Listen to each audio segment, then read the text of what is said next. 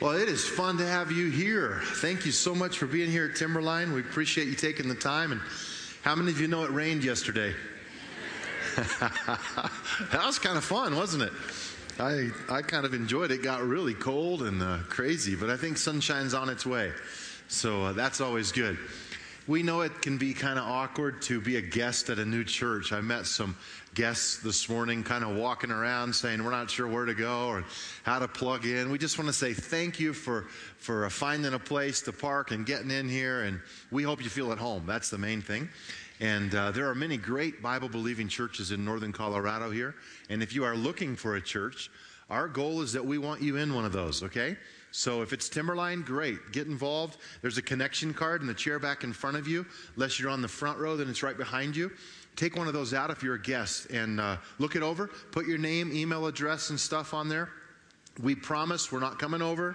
We're not calling you. We're not going to bug you or put you on some mailing list, all right? The only thing we will send you if you ask us to is if you check the boxes on the back and maybe you have an interest in certain ministries that we do here at Timberline and you want to know about them. We just email you the stuff about the ministries you ask for, okay? So thank you for taking the time to fill that in. And we're going to actually take our offering in just a minute so you can get ready to put those in the offering. And those of you getting ready to give, we usually do it at the end, but we're going to uh, do it in just a minute. So if you would prepare that. Hey, just make sure you look through the bulletin. Uh, we have put just about everything in print we can, trusting you'll read this, take it home with you, with you, and a lot of good information. As always, we have tables in the mall today, and there are seven. And that's places where you can connect with people, talk to people, ask questions about some of the ministries.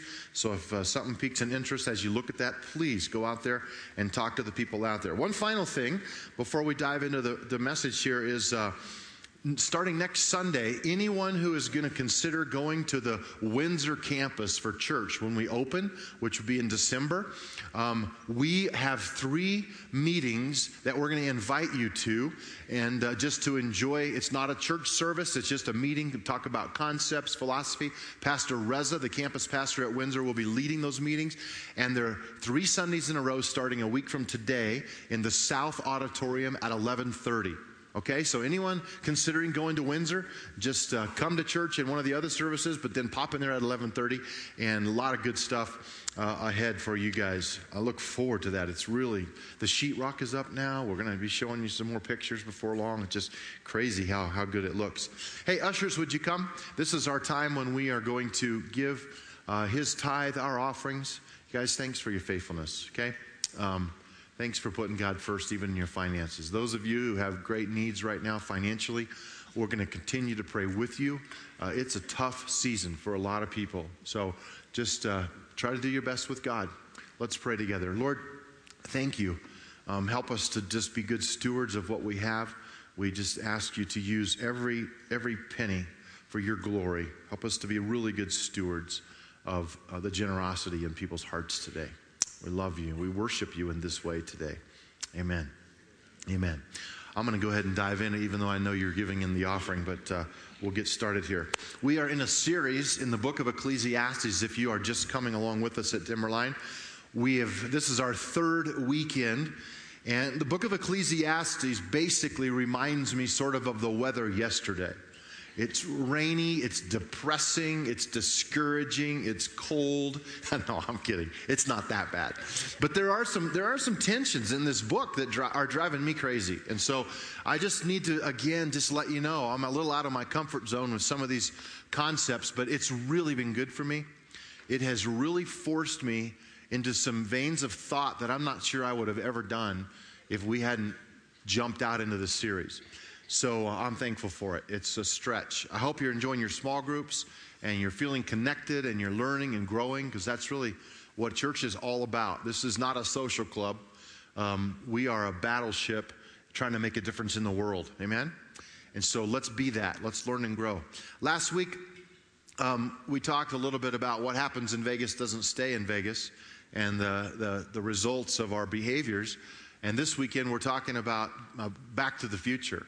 How many of you remember the movie, The Mad Scientist, and they take the car back in time? And do you think it, do you think that movie and others like it are successful because we sort of have such an interest in wishing we could go back a few years sometimes and, and do something different. If I could just relive that one moment. Um, and then, and then it usually movies do a good job of showing if you did make a different decision, that brings out different ramifications. And sometimes it's worse than what it was. So, so today we're talking about this because Solomon is doing some rambling. He's, he's writing things down in his journal. Keep this in mind, especially this week, because he's going to say something that's pretty foolish. And he's a really wise man, but he's discouraged and he gets cynical and he makes some statements just kind of off the cuff and he writes them in his journal and here we're talking about it 3000 years later so um, i asked you last weekend to help me define success and i said could you email us here at the church success is finish that sentence and a whole bunch of you did. Thank you. It was so fun. And I've read all of them, and uh, I'm going to just share a few with you. Obviously, I can't read them all.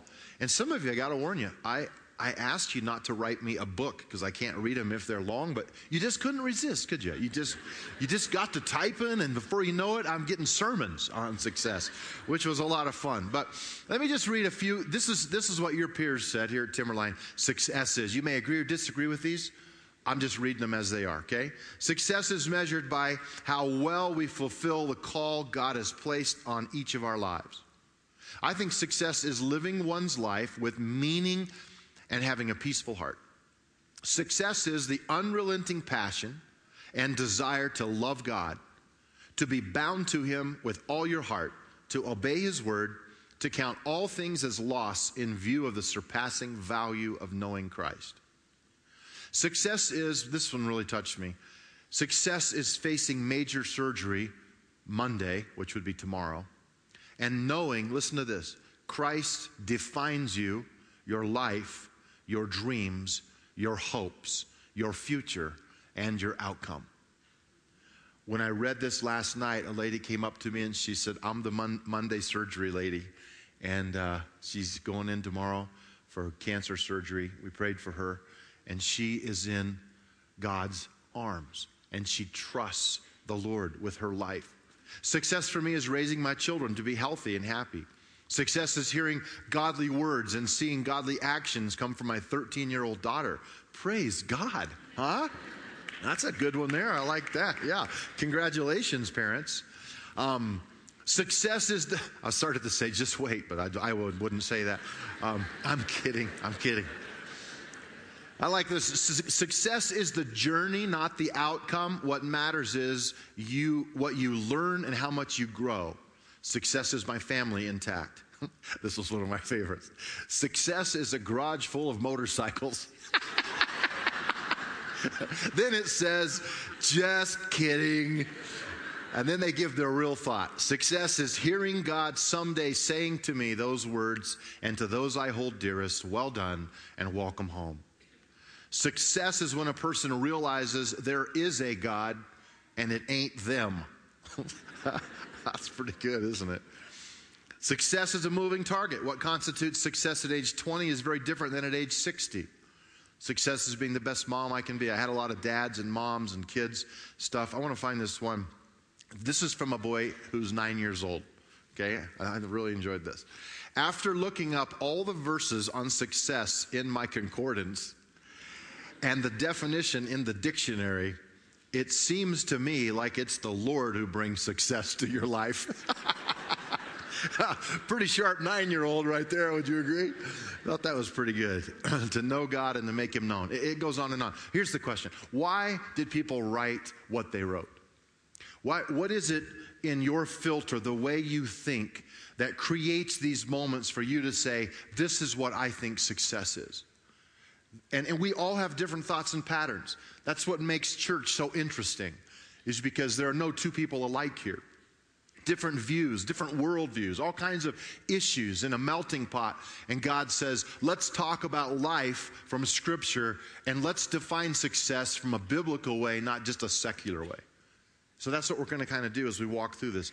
I hope you have a bulletin. Turn it over, follow along on the outline. We're going to fill in some blanks together. The first thing I hope you'll write down is this there are seasons in life. This is just a fact. It's just true. Ecclesiastes 3 is the, I think it's the best known part of Ecclesiastes. How many songs do you think have been written based on the first eight verses of Ecclesiastes? How many of you can think of at least one? Yes, secular and Christian. I mean, it's just amazing how many how many songs, but because it's talking about there's a season for everything. As I read this, I'd love for you just in your mind to, to highlight some of the ones you're going through right now. For everything there is a season, a time for every activity under heaven, a time to be born and a time to die, a time to plant, time to harvest, time to kill, a time to heal, a time to tear down and a time to build up, a time to cry, a time to laugh, a time to grieve, a time to dance, a time to scatter stones and a time to gather stones, a time to embrace and a time to turn away, a time to search and a time to quit searching, a time to keep and a time to throw away, a time to tear and a time to mend, a time to be quiet and a time to speak, a time to love and a time to hate, a time for war, a time for peace. Solomon is trying to think, he's, he's going through these polar opposites, and yet he's saying there is value in all of these things. It just depends on what season of life you are in. And we all need to acknowledge that we are in seasons. And I'm not sure we do. I think sometimes we recognize seasons, but I'm not sure we really believe it's just a season. It seems like every time we go through some thing in our life, we think it's going to be here permanently, and it probably won't be. I, I, it seems like you grow up when you know when you're 12, you want to be 13 because you want to be a teenager. When you're 13, you want to be 16 so you can drive, and then 18, and then you want to be 21, you know, and then you hit 50 and go, whoa, whoa, that's enough. I'll stop now. And it goes like that. And so many things happen, all these seasons. How many people in, the, in these auditoriums are single? You're single. Let me just, just wave your hand at me. Okay. A lot of you. We have a lot of single people, a lot of young adults at Timberline. Love you. Praise God for you. This is a season in your life. I ask you, will you fully appreciate this season in your life? Do you appreciate being single? Are you loving life? I used to lead a singles ministry, and I used to say this all the time. If you're fulfilled as a single person, you'll probably have a shot at being fulfilled as a married person. Because marriage doesn't bring fulfillment. Why do so many single people waste this season wanting to be married? And then married people. How many married people? See? Don't waste this season wanting to be single. Right? Yeah. Enjoy this season. It just, it's crazy how many things. I think of teenagers and some of you raising them. And I remember when our kids were young and they're, you know, like five, three, and one, and someone says to us, Oh, take lots of pictures. It's going to go fast. It won't be long. None of them will be home. And I'm like, Oh, it's taking forever. I will never live that long. Please, you just walk in their bedrooms and say, Grow up, grow up, grow up, grow up, grow up, grow up. Not really. And now they're gone our kids are gone out of our home, and it's just like, wow, this is strange. It's a good thing I like my wife, you know? but have, have I, am am I enjoying, do I recognize some of you are retired? Some of you in work right now, just, oh, if I just had that job or this other job. Well, how about knowing this is the season and the job you have, enjoy it. It kind of leads right into the second point, which is similar, but it's how can I learn to embrace the season?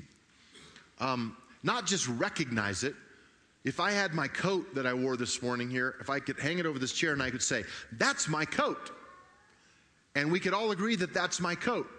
But it's different if I put that coat on and I, it actually becomes a part of me, doing its job around me. I'm embracing that. That's very different. Will you embrace the season you're in? Verse 9 in Ecclesiastes. What do people really get for all their hard work? Now, here goes Solomon. He's going to be talking about a bunch of stuff. I have seen the burden God has placed on us all. Yet God has made everything beautiful for its own time. He has planted eternity in the human heart. I love that, by the way, because that's why people know there's a longing to find God. But even so, people cannot see the whole scope of God's work from beginning to end. So I concluded there's nothing better than to be happy and enjoy ourselves as long as we can. And people should eat and drink and enjoy the fruits of their labor, for these are gifts from God. It's kind of like Solomon is just saying, can you just embrace the journey? Can you just embrace this season? Will you just show up and enjoy what you do have instead of thinking about everything we don't have? Wow. I, uh, I hope I'm intentional about embracing the journey that I'm in in my life. I hope, I, I wonder if I asked you, what have you done this week that you could actually say to me, I know I'm embracing this season in my life because of my behaviors. This is what I did, or this is where I went, or this was a discussion, or this is what I wrote down. And you're saying, I'm embracing this season. You know what touched me last night about Mary, who came up here for prayer for cancer, who's facing surgery tomorrow, is that she said, I don't want to have cancer. I didn't choose it, but I'm going to embrace it because I have it and I'm going to put my life and hands into people who know more than me about it, and I'm not going to miss any potential relationships along the way. And I just thought, wow, what is that about? What kind of living is that? Um, number three, I can know that I am not alone in this season. I can know that I'm not alone. Um, you guys, this is sort of where we have those, you know, phrases of, um, someone else has been there, done that. The pain you have right now, the issues you're going through, it doesn't mean someone has gone through it exactly, but it probably means we can learn and grow from each other. Look at what Solomon says in verse 14. And I know that whatever God does is final. Nothing can be added to it or taken from it. God's purpose is that people should fear him. What is happening now has happened before. What will happen in the future has happened before because God makes the same things happen over and over again. Now, Solomon is starting to go on a little bit of a venting. He's going to say something in a minute that's kind of shocking, and it's not true.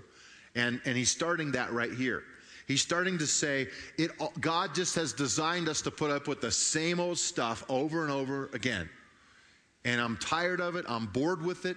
Remember who Solomon was, you guys extremely rich, $3.6 million a day just in gold income.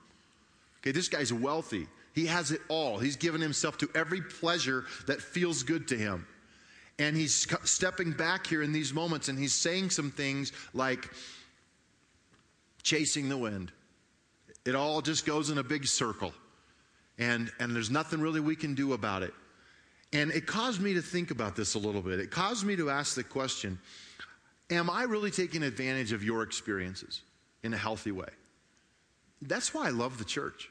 That's why I love the body of Christ, is because you've gone through stuff with your kids and family and extended family that I may be going through now, and I really could use your insight. And so that's why Paul writes this letter to the Corinthians and he says, Hey, make sure that the hand doesn't say to the foot, I don't need you. Make sure that you recognize there's help here, there's strength here, there's experience here. And before we make decisions that might wound us or hurt us, let's be diligent about finding people in our lives who can help us walk through what we're walking through currently. Because probably most of the things I'm going to face the rest of my life, there's someone out there who has faced similar things. Would you agree with that? So it's important for us to get that. The fourth thing in your notes is this we must be careful about our foolish, logical conclusions.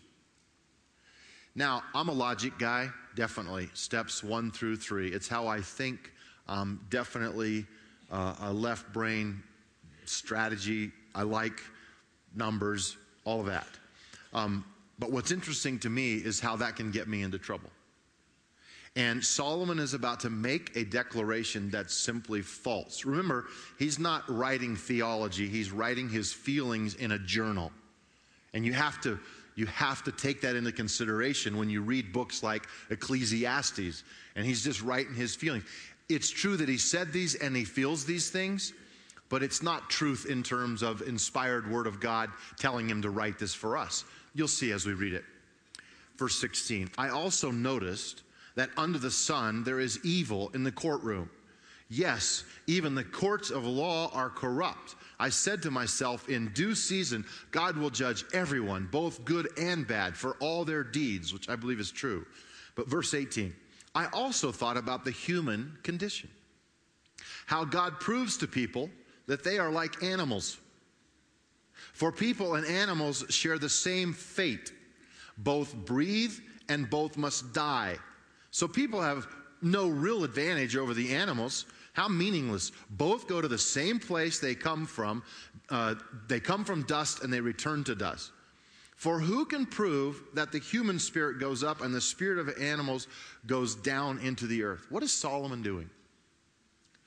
He's getting cynical and life's not making sense to him. And he's basically reached a point where he's just had it and he just starts spewing out these thoughts, is in his logic saying this Hey, a dog breathes this air, I breathe this air. A dog returns to dust, I'm going to return to dust. Both of those things are true, aren't they? Then he does this logical twist of, well, then we're just the same. See, Solomon has lost his identity.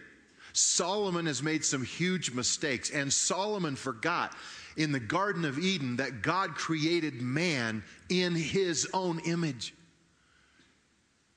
We are not like animals. There is a difference. God put something in us that is different than the animals have. So, why would Solomon come to this conclusion? Because he is sick of thinking about things that he has hope in, and then his hope is dashed. Now, Solomon's not being obedient to God as he's walking through this. I personally think he's not hearing from God in the way that he would if he was walking in obedience to God. And, and I know God can speak when he wants, but I think Solomon is wasting away and he's given his best logic and his mind to foolishness. Now, here's how I think this impacts us, and this is why I think it's important for us today. Do you ever do that? Can you justify stuff that you know is wrong and do it anyway?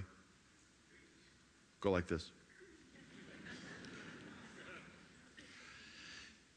I'm shocked at how many people justify behaviors that 10 years ago they would have said, I would never consider doing this. But it's a little bit at a time. And it just creeps into our lives. And before you know it, we're actually contemplating things that are going to destroy us. But we don't see it coming. And we don't realize it because it's just a little bit at a time. And in our brain, we, we justify it and we have logic through it.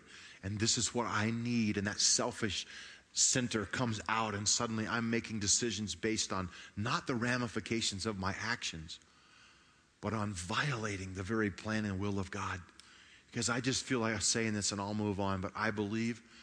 I believe in some ways God is sending me here this weekend in this moment for a warning to somebody to please stop. The filter you're using is broken. You think it's logical, this decision you're making, it's going to wreck your life. Please go slow in this, whatever it is. I just challenge you to think through whatever it is and let the Holy Spirit minister to you. And, and let's really not just use our logic for selfish pursuits. One last question on this, and then we'll go to those thoughts to ponder.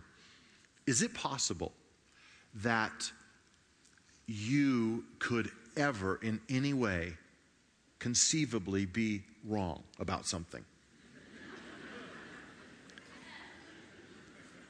Yeah. If, if we can know that, then, then it can sort of quell passions that are not good because I, I, need to, I need to put my foot on the ice and say, Will this hold me? Is this really where I want to go? Is this worth doing? Because I've been wrong before and it doesn't feel very good and I don't want to fall and drown. So let's, let's be people who are sensitive. That's what the leading of the Spirit is all about. It's not spooky, it's actually really something powerful in our lives. Let's use wisdom in the right way. Okay, enough of that. There's, there's four things I want you to ponder with me just for a few moments. All of them are things that are challenging, and I'm not going to try to answer it all, but I want to throw them out there, and I hope you'll talk about them in your small groups. Number one is this pain or trials can make me responsive or cynical. True or false?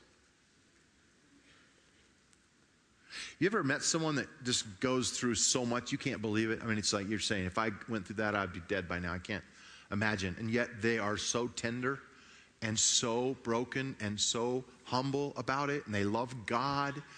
And you just think, how could someone be like this? Then you meet someone else that stubs their toe and has a little problem, and I mean, their fist is in God's face. They're pointing their finger at him, and everything's God's fault, and this world is awful. And uh, I mean, it's like anger and bitterness and resentment. And, and I don't know what the difference is. I just ask the question which are you? And which will you become as you go through painful experiences in your life, disappointments in your life? Because you're going to go through things that don't feel good. You're going to be challenged, and it's going to build filters in your life for decisions that you make. I don't know how it is. The second one, it, it, it even, it's tough. Here it is. We will face seasons that we do not understand.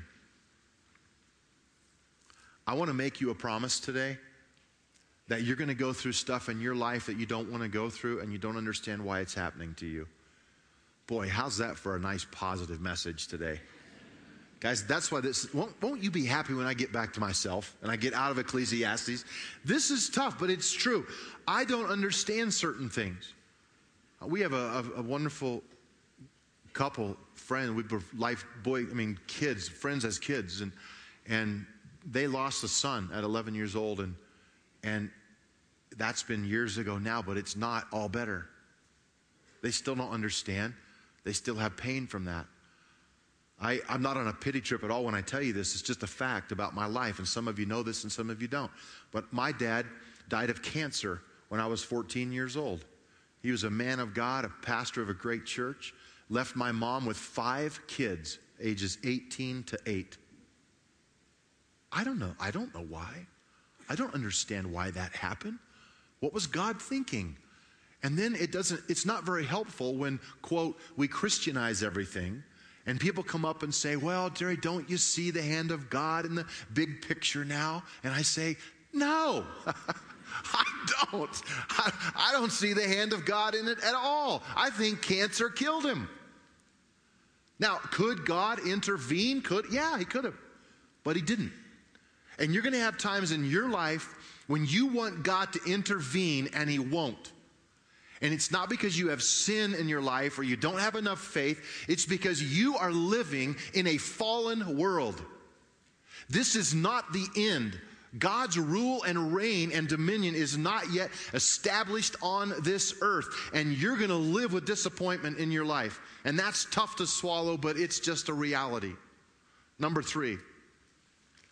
Boy, this really gets fun. I can expect injustice in this life. Well, maybe I should just quit here. If I expect injustice, I'm less likely to blame it on God. Right? In this world, you will have troubles. Boy, was Jesus right.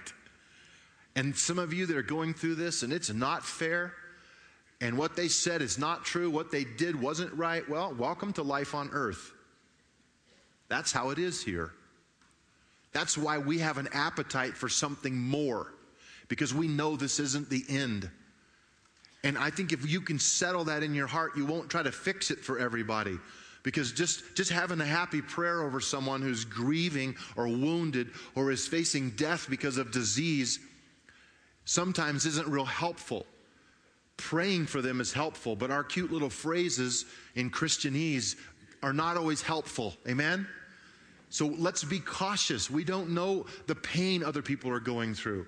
Let's journey with them. Let's fight the good fight. Let's come shoulder to shoulder and say, okay, this isn't easy. It's hard. This is tough what we're going through, but there is hope with God. God does care and God does love you, regardless of what you're facing in your life. Number four, you won't be able to do life over. So make the best of it. I really want to leave you with that today. Solomon ends chapter 3 even though he didn't know it was chapters. This is what he says.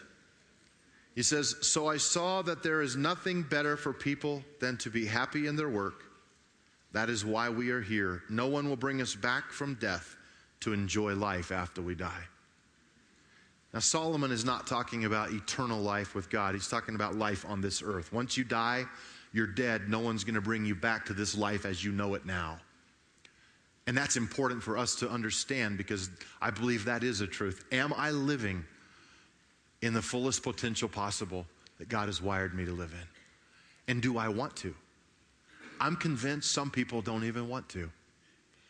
But I hope you want to. And I hope your prayer today can be God, help me to live life on full and help me to, to do everything in my power to make your name great and to walk in the fulfillment of your purposes in my life, not my own way. Will I trust him? Wow. Life is seasonal. Know what is beautiful. Keep asking questions. Don't be afraid of the mystery. Realize you can be wrong and use your work for the glory of God. Let's pray. Lord, it's powerful to realize you are talking to us and through us through this guy named Solomon. Means a lot to us, and we appreciate it. Thank you for words that we can ponder and thoughts that we can develop. Use this, God, to, to shake us, for some to really shake us. With heads bowed in these auditoriums, I just really feel like it's really important um, to just really open your heart to what God wants to say to you right now. I want to start with kind of that warning moment that I talked about earlier. If your logic has become foolish, and it's, it's going to lead you on a path of destruction. And maybe you already know that. Could I just ask you to stop and rethink this? Just pay attention to the leading of God right now and any decisions you're making that you feel are more for you. I don't even know what that means, and I don't even want you to raise your hand, but I just want the Spirit to talk to you. If you've said, God, give me a sign that this is wrong, well, I'm the sign. Stop and think about it. Pay attention. God does have a plan for you. See, here's the greatness of God we are not left hopeless because the God factor shows us we can press through hardship because we have Him in our lives. It doesn't mean that the hardships go away, but we press through. The second thing I want to pray for are those of you that would just be honest enough, and I do want you to raise your hand on this one to say, I'm wondering where God is right now, just to be honest. I'm wondering where He is, the stuff I'm going through. I just don't know where He's at. Hold your hand up, would you? God bless you guys. Honesty's where you start, right there. Lord, you see the hearts, honest hearts, willing hearts to give it to you and I thank you for moments like this where we can feel the sweetness of God talking to us. Where are you, God? Let faith arise in us to see you clearly. Another one is just I'm going to pray for those of you that would say, I need to embrace the season I'm in. Whatever that means to you right now health, not health, marriage, single, work. I just need to embrace this season and walk through it as a person who wants to honor God. Hold your hand up if that's you. Lord, you see our hands and hearts, and we just we cry that out. Let us embrace this, whether we pick it or not, whether it's wonderful or horrible. We are here, and we want to be used by your hand to make a difference on this earth. God, show us this isn't the end. Put a, put a deeper hope in us about eternity that somehow makes us smile. I just pray that, God. I pray that over us and over our church. We love you today. We give you the praise. And Lord, if there's anyone that doesn't know you personally and today they feel drawn, if that's you and you know you're separated from God, would you just pray this prayer? Lord, forgive me. I have sin in my life and I need to confess it to you. I ask you for forgiveness. I know I'm separated from you and I want to turn from those things. I don't want to live like I've been living. And by faith, I confess you as my Lord and Savior, that you died on a cross for my sin and rose from the dead. I accept forgiveness, Lord, that you've given me to move on. Lord, we love you. Help us to get through these studies and change our hearts as we go in your name. Everyone said, Amen. Amen.